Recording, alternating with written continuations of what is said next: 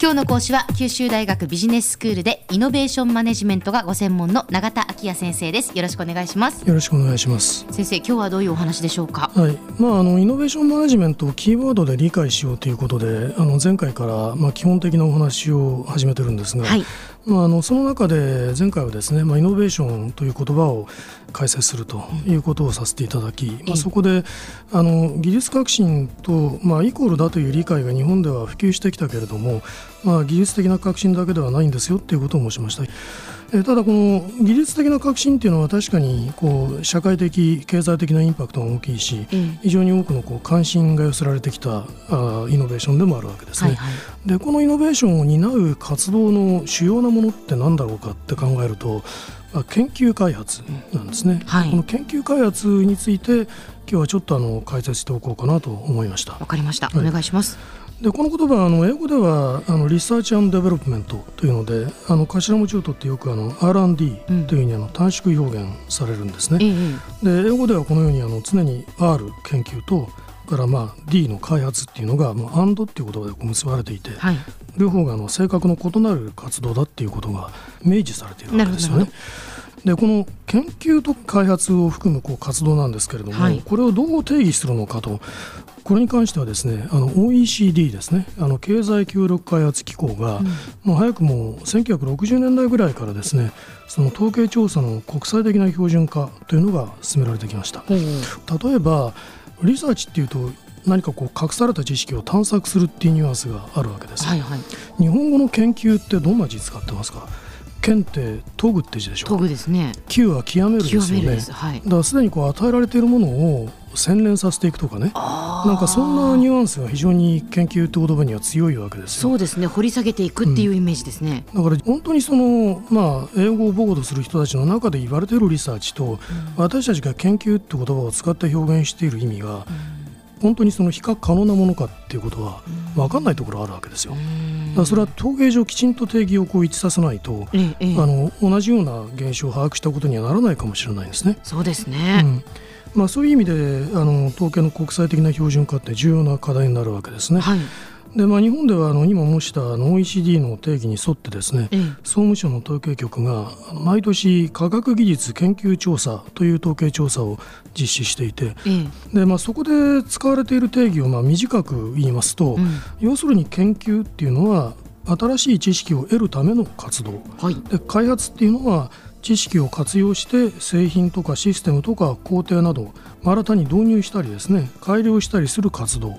というふうに言っていいだろうと思います。なるほどでまあ、あのちなみにこの統計調査ですええではですねあの研究をさらに基礎研究ベーシックリサーチっていうものですけれどもそれから応用研究ですねあのアプライドリサーチというこの2つの段階に分けています、はいまあ、基礎研究っていうのはあの特別な応用とかこう用途っていうのをこう考えないで、んまあ、仮説とか理論を作ったりですね物事についての新しい知識を得るための活動だと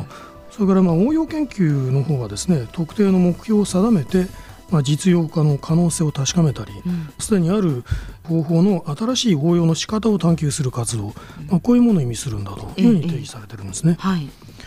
でまあ、あの実際の研究開発活動の中でですねこの研究と開発についてそれぞれどの程度の比重をかけているのか、まあ、それはその担い手である組織の目的によっても違ってるんだとうんいうことはあの言っていいだろうと思いますね。はい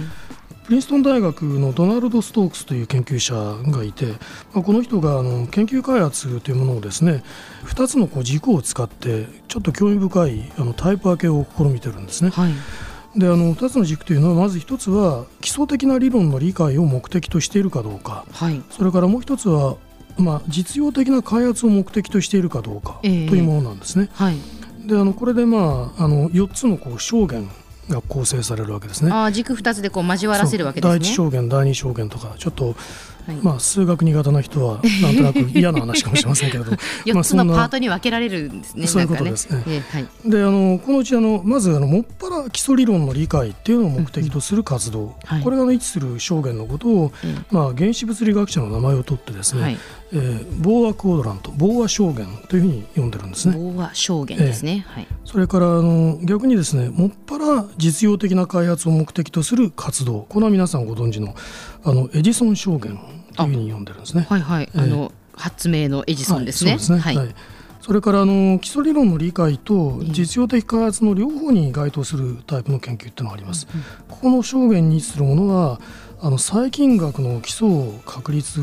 した学者でもあり、またあの病気の予防法とか治療法に非常に大きな貢献を成した科学者である人あのパッスールという人がいます、はい、この人の名前を取ってパッスール証言というふうに呼んでるんですね。ほうほうはいで企業にしても大学にしてもですねその研究開発活動はどれか一つということではなくて、えー、まあ、全ての証言に多かれ少なかれまあ関わってるんだと見ていいだろうと思いますね。はいはい、ただまあその関わり方の程度が違うわけですよね。あの先ほど申しましたあの科学技術研究調査の報告書平成26年版の中でですね、はい、平成25年度の日本の研究開発費の調査結果が報告されてるんですが、はい、総額がまあ18兆1336億円、うん、でそのうちですね自然科学分野の研究開発費だけを取り上げるとしてそこに占める基礎研究の割合が15.2%、はい、応用研究が22.8%、はい、開発が62.1%ということなんですね。うん、はいだからやはりあの開発があのこの全体で見ると、まあ、過半数を占めているとそうです、ね、いう感じなんですよ。ええ、企業だけを取り上げてみるとその企業の性格別の割合ではですね、うん、基礎はまあ高々6.9%、うん、で応用が18.6%開発は74.5%も占めてるんですねもうかなりやっぱりかなりの割合開発に重きを置いているってことですね。えうん、そうですね一方大学ではですね基礎研究の割合が54.2%で圧倒的に大きくて、まあ、応用が36.8%開発がまあ9%に過ぎないんですね。だからやはりあのどういう目的で研究開発をやってるのかによって、うん、まあ、この構成が大きく異なってるんだということをちょっと申し上げておこうと思ったわけです。はいでは先生今日のまとめをお願いします。はい、まああの定義について振り返っておきたいと思いますけれども、あの研究というのは新たな知識を探索する活動、開発というのは、えー、知識を使って、えー、新たな製品サービス製法、まあ、あるいはシステムなどをですね生み出すための活動だということを申し上げておきたいと思います。はい今日の講師は九州大学ビジネススクールでイノベーションマネジメントがご専門の永田昭也先生でしたどうもありがとうございましたありがとうございました